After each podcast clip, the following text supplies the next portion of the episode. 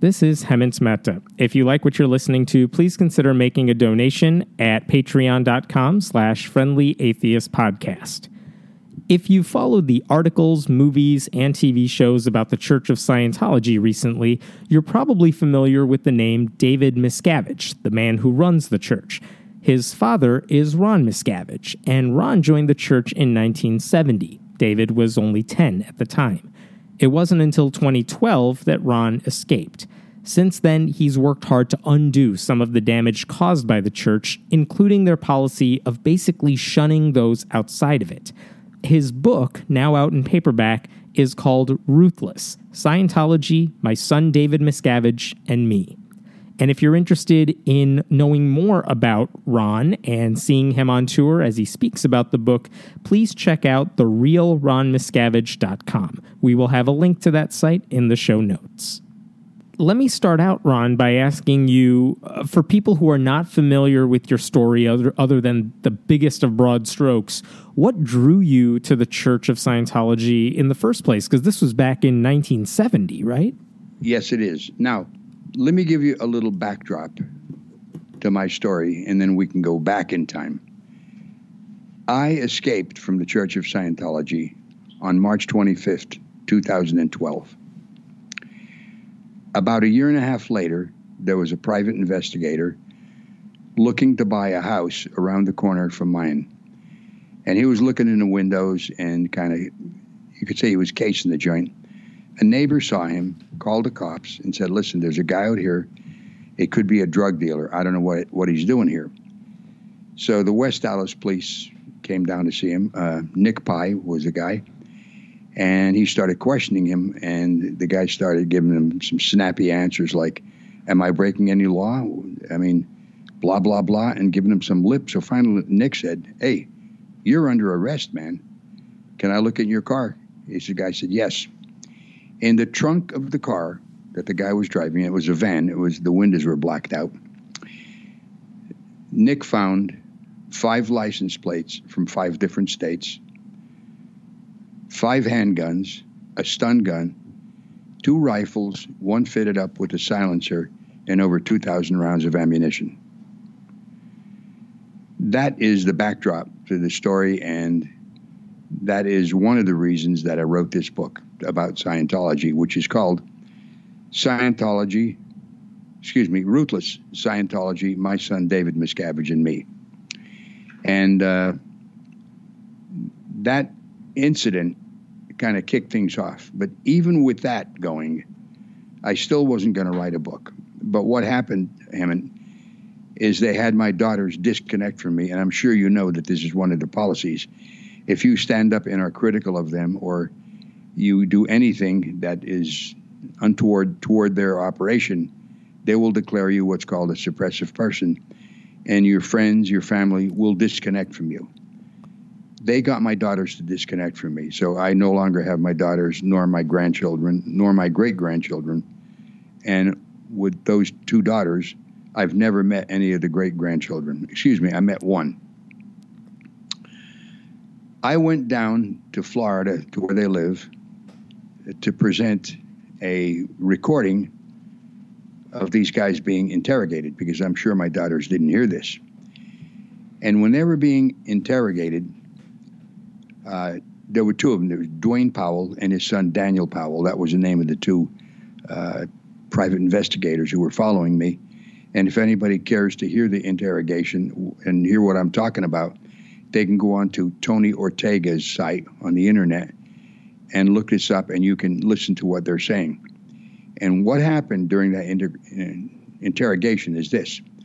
One day they were following me, and I was in Janesville, Wisconsin, shopping for food. It was the summertime, and I had a pocket t shirt on, and I was bringing the groceries out to the car, and I had my cell phone in my left hand shirt pocket.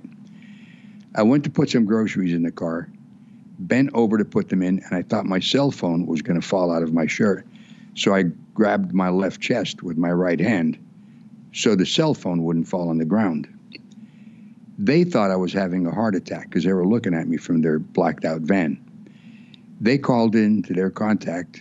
His name was Greg and described what was happening. And he said, Hang on a second. So a couple minutes later, a person got on the phone, identified himself as David Miscavige, and said to the PIs, listen, if it's his time to die, let him die. Don't do anything, don't intervene. And that was my son, David. I had that recording on a CD, and I wanted to play this for my daughters because if you're in the church, you're not allowed to listen to anything that's counter to anything the church is doing. Like you're not allowed to look on the internet on the Tony Ortega site or maybe Mike Rinder's blog. Uh, if you do, you'll be taken in for interrogation and find out why you're doing that and kind of quote straightened out. So I drove down, and within about 30 miles of Clearwater, where I was going, I had three PIs following me.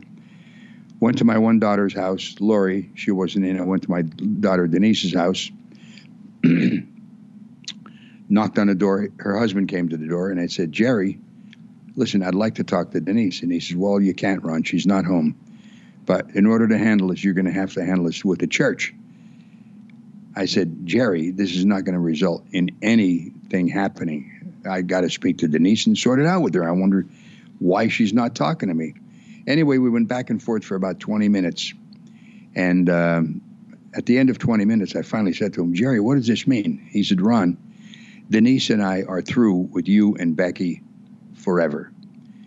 It was at that moment, Emmett, that I decided I was going to write a book. I decided that because I know that there are tens, if not hundreds, of other people who have been forced to connect, disconnect from the children, their father, their mother, their brothers or sisters, friends. And I knew that I would be able to get some good publicity on a book and I could expose them. That was the moment I decided to write this book. And as I say, the name of the book is Ruthless Scientology My Son David Miscavige and Me. So, so take me take me back to why are they coming after you like this? Because you said they're already disconnected from you. So and you weren't writing a book at the time. So what's the point of coming after you as if you're stealing church secrets? Or are they worried that you were going to write a book and tell people about what's inside the church? Well, you said it. I mean, I could add something to that, but you just summarized it. No, I was not going to write a book. All I wanted to do was get on with my life. I couldn't live the life that I was living, which I was living on a compound in Hemet, California and uh, I lived on that compound. There's a fence around it, barbed wire pointing out, and also barbed wire pointing in. Uh, if you wanted to write a letter, you had to put it in an unsealed envelope. Security guards would read the letter and see what it said. And if there was anything in there that was, wasn't to their liking, they'd send it back to you. You had to correct it. If it was okay, then they'd put in the envelope, seal it, and send it out.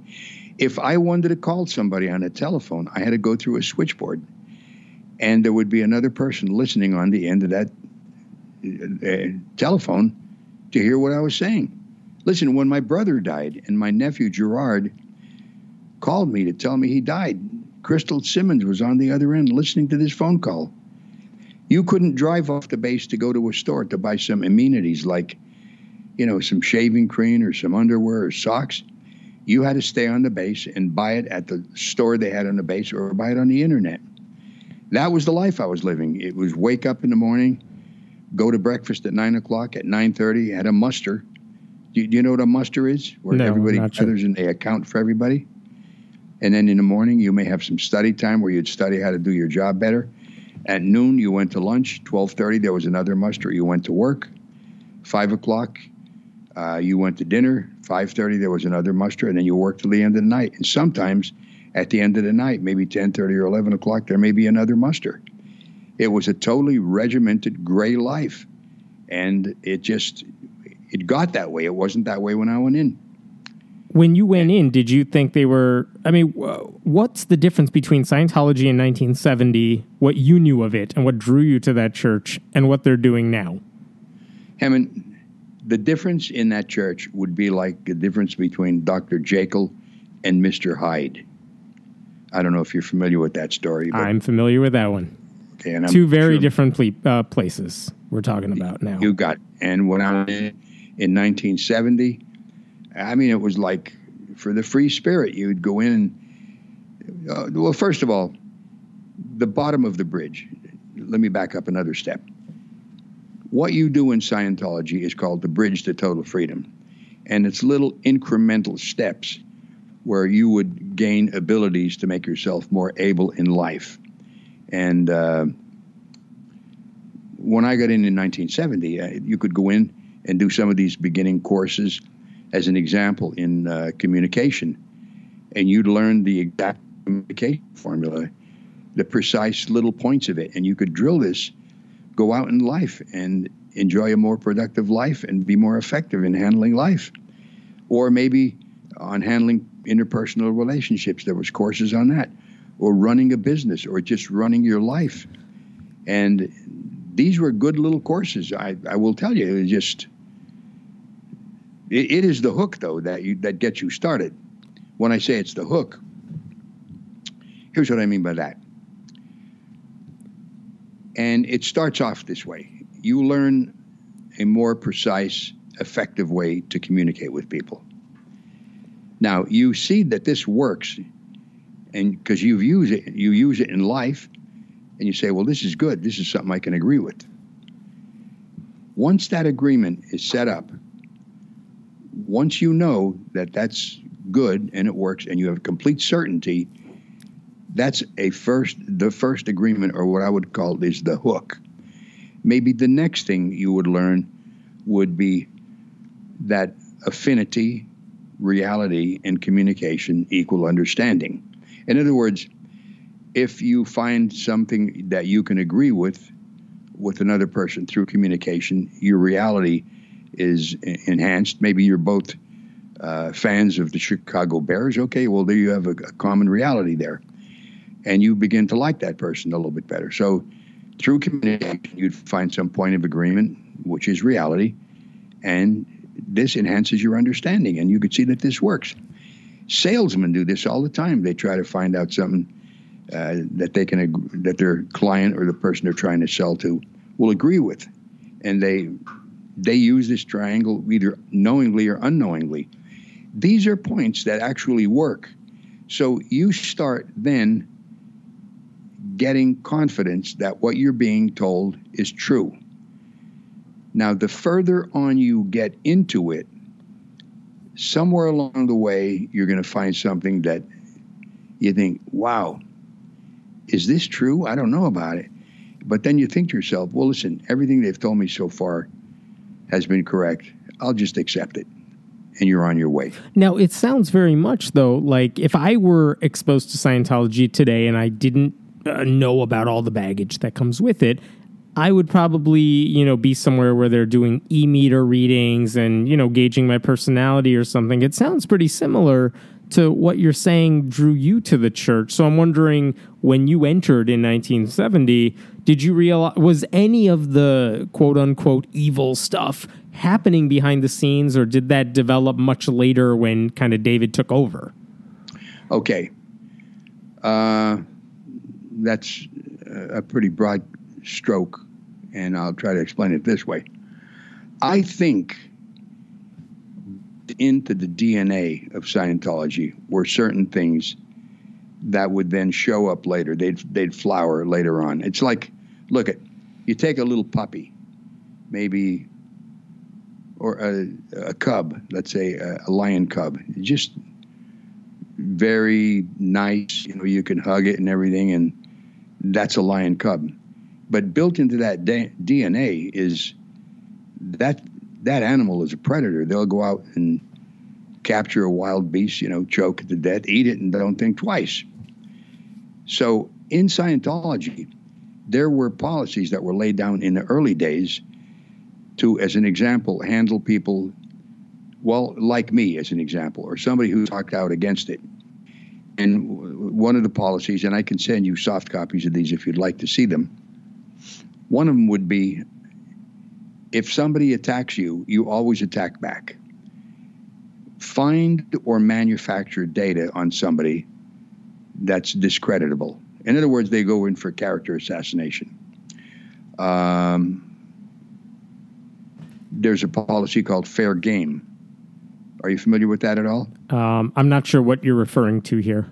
Fair game would be if somebody is considered to be an enemy of Scientology, they can be tricked, lied to, or destroyed and w- without any repercussions to the person doing it. That's an actual policy that L. Ron Hubbard wrote. So there's many of these policies like that that were written back in those days.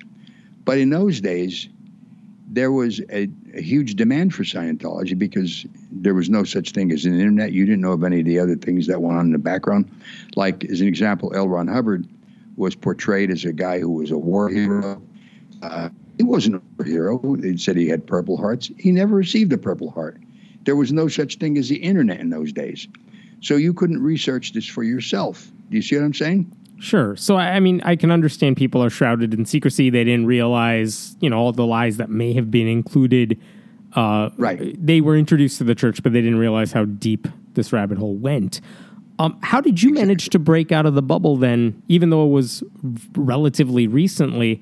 How did you manage to break free and realize there's something messed up here when so many people are still Scientologists and don't realize the situation? Well, I'll, I'll tell you, but did I cover the point about how you, when you first got in in 1970, it was, you know, it was pretty nice. I mean, like I went, I took my whole family to St. Hill, England, to study, and we were over there twice, both times for about a year and three months, and it, you would go on course, you you'd learn things about life, and it was great. They didn't have, as an example, the fundraising they have now. They didn't have the International Association of Scientologists where people are dunned into paying money for status, not for product. I mean, as an example, you can become a patron for $50,000, and people are pressured into doing this, or they're not considered good Scientologists, or they're pressured into donating money for buildings and they're expanding their real estate holdings. Yet, you go into these buildings and they're not people there, they're filled with air. There's a building in Philadelphia on Chestnut Street. They bought about seven or eight years ago. It's 11 stories. The local people all gave money to buy this thing. It's empty, it's boarded up, and nothing's happening. These are the things that weren't going on in the early 70s. Do you see the difference there? Sure. I mean, it wasn't as well established then as it is now. So even if L. Ron Hubbard may have had some of the underpinnings of these ideas that would blossom later on, they didn't really have the tools to make it happen.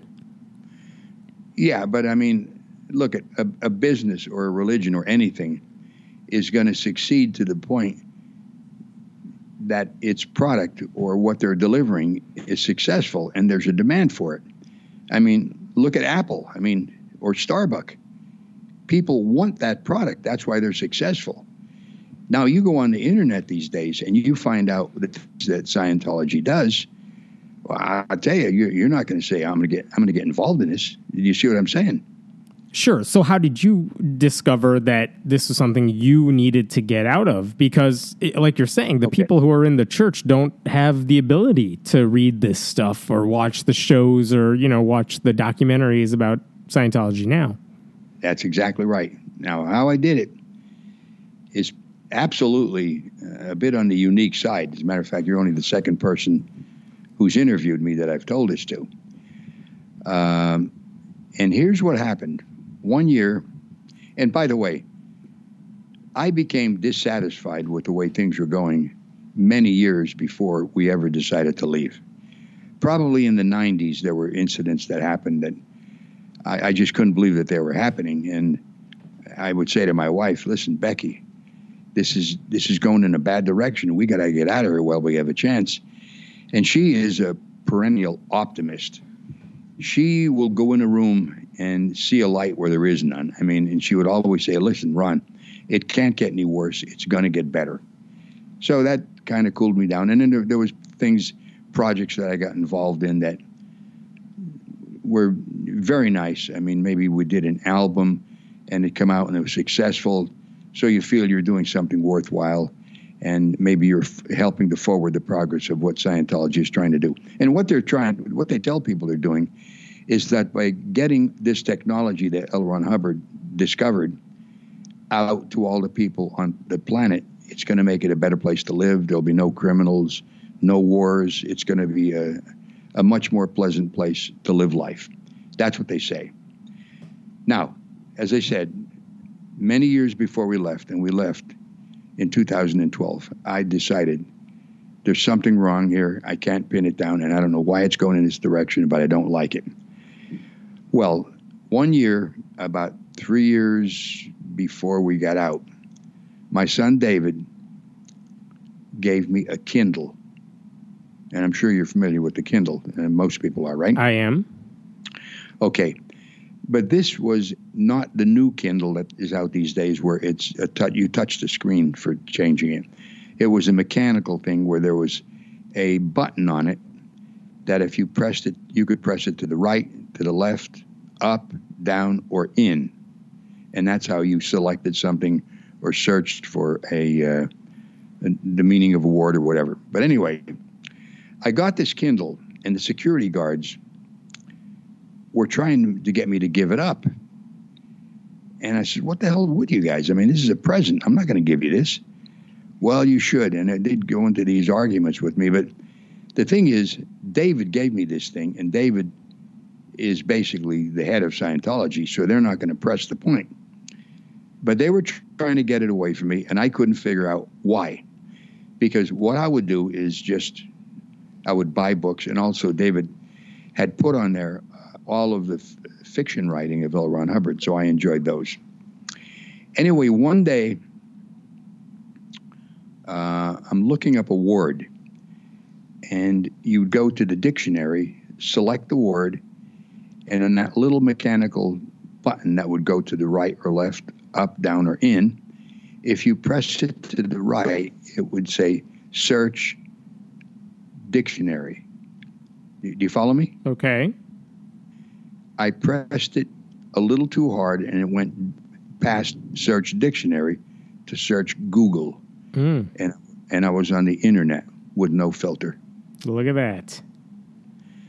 So you talk about uh, a moment in time. I thought, wait a minute, because you know you, you could go on the internet on that base, but there were filters. The only thing you could do there is shop for things that you needed, like you could go on to Amazon. But if you looked up the name Miscavige or Scientology, L. Ron Hubbard, you were blocked from seeing anything about it. Well, here we go. So now I started looking at various things. I looked up L. Ron Hubbard's war record. Why? But- Why are you? I mean, I, I don't get how you know what to look up here. Like, what makes you think, oh, I have access to the internet? I should look up my own religion, or I should look up Scientology or L. Ron Hubbard. Look, when you're living as I described it, no communication, unmonitored with the outside world, on a compound where you can't leave to go to a store, what do you think? You think that's a normal state of affairs? I didn't. No matter what they would say, I thought, wait a minute, I'm restricted. I'm trapped on this goddamn place. This is not the way I want to live. So, okay, I, L. Ron Hubbard wasn't the only thing I looked up, but that was one of the things I looked up to see his war record, or just happened to show his war record. And I start seeing things about him that the church would say he did this, and on there I'd come up with a completely opposite point of view. But one other thing that I found is this there was a girl who was with him when he died. Her name was Annie Tidman. Annie Tidman was a messenger with him on the ship Apollo from a little girl. She grew up basically around him. And when he was at the end of his life living in this ranch in uh, Obispo, she was his right hand man, so to speak of. And she was what you would consider a very loyal person to him. Annie Tidman was on the base and she got lung cancer and she was sent to LA to get treatment. And there was a girl sent down with her as her handler. In other words, to handle anything she would need to take care of her needs and also auditor. Are you familiar with the term audit? A little bit eh, within the context of Scientology. Okay, well, auditing is another word for someone who would counsel you. Although, when you do, when you get audited in Scientology, it's not like any other counseling you would get. You're not told how to think or told what to think. Uh, it's designed for you to come up with your own awareness of maybe uh, how you got yourself in this position. In other words, for you to take some responsibility for your position in life, whether it's good or bad. I don't know if that's a good enough explanation, but for right now, this girl would also audit Annie. Now, every time I would say to the medical officer, How is Annie doing? Because she was a bit of a friend of mine, you know, more than a bit of a friend. We were pretty good friends. Martine, that was the medical liaison officer. Say, Martine, how, how's Annie doing? Oh, she's doing great, Ronnie. Yeah, really good, really good. I'm on the internet. I found out that Annie died six months earlier, and nobody on the base was told this. The pretext that she was still alive and doing well was kept up. And then one day, um, outside of our apartment, we were living on the base, obviously, and there were three girls, and they said, Ronnie, would you like to contribute to a birthday present we're getting for Annie? I said, Well, I'm going to pass on it now. But look, they were either part of it and they were keeping the ruse up, or even they were in the dark and they were being told that it's Annie's birthday, let's send her a nice present. So once you realized they were lying about her, you figured they may be lying about a lot of other things too. Exactly. That, that was the crack in the wall. And at that point, I would go on the internet and found out, find out other things about Scientology, what was happening, and some of the things that happened. As an example, uh, L. Ron Hubbard putting a six-year-old boy in a chain locker overnight, which just. Do you know what a chain locker is? Uh, no. Okay. On a ship, there's an anchor, which everybody knows, and you do too. And when they pull that chain, when they pull the anchor up, there's a winch that takes it into a locker. And the chain, which is fastened to the anchor, is stored there, and that's called a chain locker. And I'm telling you, when they when they wind it up, or especially when they release it to let the anchor down, I am telling you, it's like the end of the world in there. It is unreal. It's like a house of horrors. He put a little kid in there one time overnight because the kid did something that who knows what a little kid would do. I think he ate a communication or ripped it up, and L. Ron Hubbard felt that no matter how old a kid is or how young they are, they're still responsible for their own actions. Stuff like that, I found out, and other things that then really, I said to Becky, hey, listen, Beck, this is not the way I want to live my life. We got to get the hell out of here. Did the church ever find your Kindle? Or did they ever figure out what you were doing? No. Nope. And it, it finally dawned on me why they were trying to get it back from me because up until the point that I accidentally pushed that little button a little too far to the right, I had no idea that I could do that. None at all. Do you think David is in on the game of Scientology, or do you think he's a true believer who's taking his powers to like their logical conclusion? You know, or do you think no, he knows it's a con, he knows what he's doing, and he's uh, everyone else may be true believers, but you know, a lot of times people say about a cult, you know, the person at the top of the food chain totally knows what is going on here. He knows it's a fake. Oh, oh yeah. Well, and Scientology is a cult. It is not a religion. You know that. Yeah. I mean, look, if you want to state it properly, a friend of mine said this to me, oh, some months ago, and it's a great description. It's Scientology is a cult disguised as a religion and operating as a business. Hmm. And that is summarizes how they operate these days. Now, does he know that it's a con? Well, let me put it this way when David was a little kid, he and I got along great. He was a snappy little kid. He was very smart, great sense of humor. We had a lot of great times together. I, I just, I, I got to tell you that it's not like he was a little bastard for where to go, and not at all. We we just enjoyed each other's company, and well, I enjoyed all my kids' company. I very much engaged with them. I taught them all how to swim when they were three years old. They could dive off a, a three meter board when they were four taught them how to cook around the stove, or the boys how to change disc brakes on a car, how to change the oil. I just we we had a lot of fun together, and David was part of that, and he was, as I say, just an enjoyable kid to be around. But once he got in Scientology, Not once he got in Scientology. And the incident where uh, I took him to see an auditor to handle his asthma was a big day for him, and it was a big day for me. I don't know if you know this or your listeners do, but when he was born, he was cursed with a- asthma. And man, growing up as a little kid, and even as a baby, it just he'd have his asthmatic attacks, and it was horrible to see a little kid. He could breathe in, but you can't breathe out. That's in his case. That's what his asthma was like. And I did my nut trying to figure out what the hell can I do to help him. One of the things I would do is I'd take him to a doctor in Burlington, New Jersey, Dr. Ziegler, and he'd give him a shot of adrenaline and that would calm it down. But I knew that giving a little kid shots of adrenaline was not good for him. So I was always trying to figure out what to do. I tried many unusual things, like one of the things I tried and this I'll take you back to when I was in the Marine Corps. When I was in the Marine Corps, uh, this is pertinent to this. You'll see why. I had some dental work done. I was stationed in Quantico, Virginia, and the day after I had the dental work done, my face at around 4:30 in the afternoon would go into horrible pain. I mean, it would be so bad I couldn't even like I would slobber. It was that bad. So uh, I went to the PX and I bought a bottle of bourbon and uh, I'd drink a little of this around 4:30 and go to sleep. And after about three days, I thought to myself, Jesus Christ, I'm going to turn into an alcoholic. So I can remember taking a bourbon and pouring it down the toilet, throwing the bottle away, and I decided I would go up to the air station gym and take a workout. So I'm walking up there and I'm in pain all the way up, all the way up. I go in the room and I found a guy, Eddie.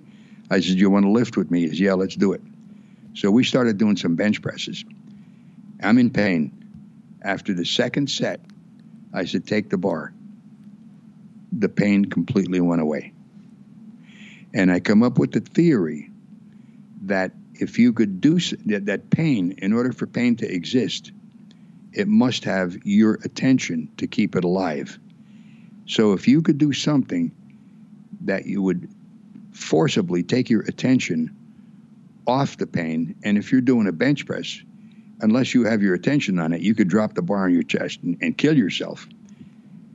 So I concluded that if you could do something to get your attention off the pain, it would die. It couldn't exist anymore. And to me, that was a big, big win because the pain went away for good. Now, coming up to David, what I would do sometime is if he started getting an asthmatic attack, I would take him out in the garage and have him start lifting weights. And sometimes we would avert the full asthmatic attack. If it were a little too late and it was coming on, it wouldn't work. So at best, it was somewhat workable. These are the types of things things I would try to do to, get rid of his asthma. There was another time he was just a little kid. It's a winter time in New Jersey, and man, he had this attack and he was turning blue. So I took him upstairs to the bathroom. I took off his clothes, took off my clothes, went in the shower with him, turned the warm water on both of us. And I says, David, I'm here with you. I'm not trying to punish you. And I turned off the hot water, and that water come out cold like ice on both of us. And he started breathing in and out. Took him out, rubbed him down with a Turkish towel, gave him a kiss, and he was handled. This is the stuff I used to try to handle his asthma. So finally, I get involved in Scientology. Um, do you want me to tell you how I did? Because you asked me this when we started the program. Yeah. And I, I continue this, all right? You want, me, you want me to do that now? Or sure, sure, sure, sure. Okay. Because you said, you know, how, how did you get involved or what, what drew you to it? Okay. I have a friend by the name of Nelson Sandy. He's a good friend of mine. He's a singer. And um, we used to do some gigs together, and we also had sales jobs. We worked together. And one day he said to me, Ron, how would you like to make an extra $100,000 this year? Now, this is the 60s, late 60s. And I said, Of course I would. So he says, Okay, I'm getting involved in something called Holiday Magic. And Holiday Magic, Holiday Magic was a pyramid marketing scheme.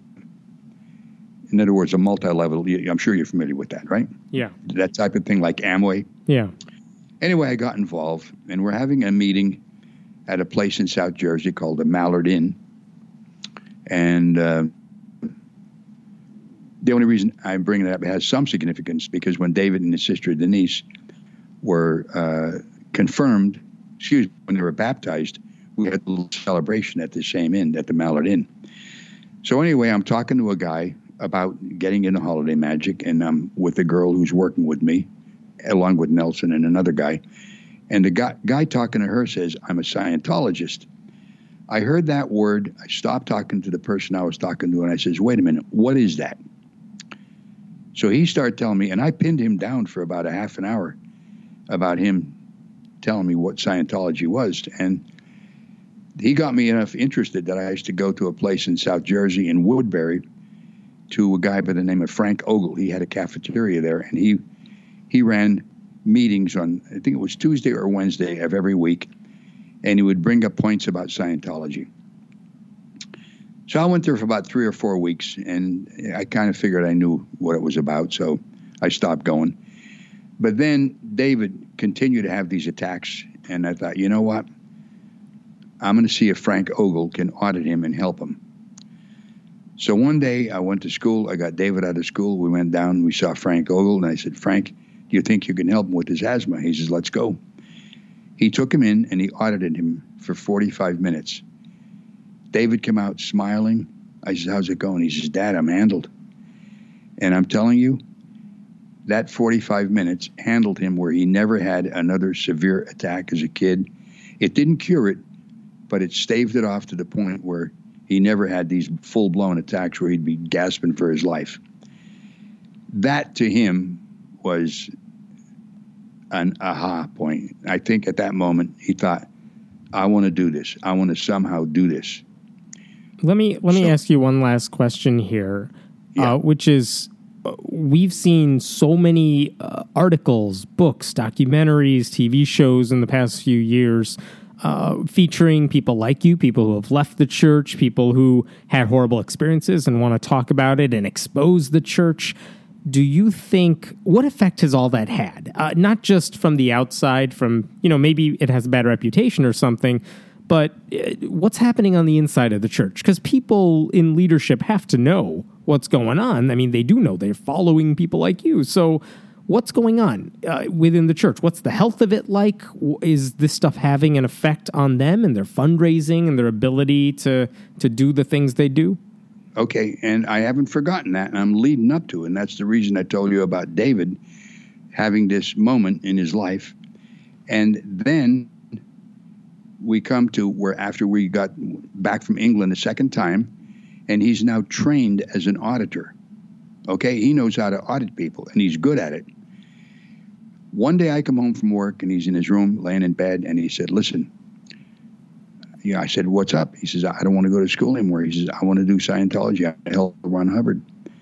Long and short of it, as I realized, okay, he's going to be 16 years old. He's young, but he's good at what he does, and he has a high purpose to do it. Look at, I was 17 when I went in the Marine Corps, and to me, it was one of the best moves ever made. So I thought, okay, maybe he knows what he wants. I said, David, I'll help you. So he joined the Sea Organization. Seven months later, he was working with L. Ron Hubbard. When L. Ron Hubbard died, he saw an opening and he pushed people out of his way who were in his way, put people in his way, put people in there who would listen to him, and he rose to the top. And he then was the head of the church. What led to that? He had a severe asthma attack prior to this had to be taken to the hospital, to the emergency room. And when he got out, he said to Paul Grady, that was the guy who took him in, he said, Paul, I had a great realization, and that is this power is not granted, it is assumed. David assumed the leadership of Scientology and just went hell bent for leather and rose to the top. Now, getting back to the question earlier, you said, does he know it's a con? Well, I'm going to tell you something, and I'm two minds of this. I have two minds about it, and that is this. You can't not know that this is not going to happen, and this meaning the, er, the later, what they call operating thetan levels, where you can achieve you as a spiritual being going exterior to your body and be able to see things just as if you were in a body going to Germany and reading a newspaper. This is promised that you'll get out with full perception. I was involved for 42 years. I don't know of one single person who achieved this. Okay? Not a single person. If there were three, I'd say, well, okay, maybe it's possible. Not one. Let's put it this way. As far as I'm concerned, I think anything is possible, but that is not, that has never been achieved in Scientology. Now, David has got to know this because he's the head of the church. So now I said I'm in two minds, and that is this. He knows it, but he's keeping it going because he's in a position of power. And I'm going to tell you something. There's a guy by the name of Lord Acton that said this back in the 1800s. He was a British guy, member of parliament. He said, Power has a tendency to corrupt, and absolute power corrupts absolutely. And I think what has happened to David is he achieved power. And as far as I'm concerned, it's like a drug. You don't want to give it up. You can't give it up. You get somebody who's on heroin or cocaine, man, I'll tell you, try to get them to give it up, good luck. So he has this power and he's keeping it going. And then the other thing, which I've never told anybody, and that is this he knows that it doesn't work, but he keeps on searching through maybe all kinds of writings that L. Ron Hubbard has done to possibly come up with a way that it can be done. And that's that's like looking for a needle in a haystack, and the needle doesn't exist. Hmm. Do you follow me? I follow you. So that's the two points. He knows it, and he's just keeping the ruse up because he wants to keep that power. And on the other hand, he knows it, but thinks there may be some way. As an example, he has people doing the entire bridge from the beginning to the end, and these people have attained the highest level. It would be like this like a, a medical doctor. The, the a medical doctor, you know, four years of college, four years of medical school, an internship or a residency. Now, having go back to first, first grade and learn simple math. And this is what people are being asked to do to do the entire bridge over. So I don't know if I explained that, but that's my take on it right now, Hemant. Well, I appreciate your explaining it. I appreciate your time. And to any listeners who want to know kind of the full story of all this, again, Ron Miscavige's book is called Ruthless Scientology, My Son David Miscavige, and Me. Thank you again. Okay, thank you, Hemant. Thanks for having me on.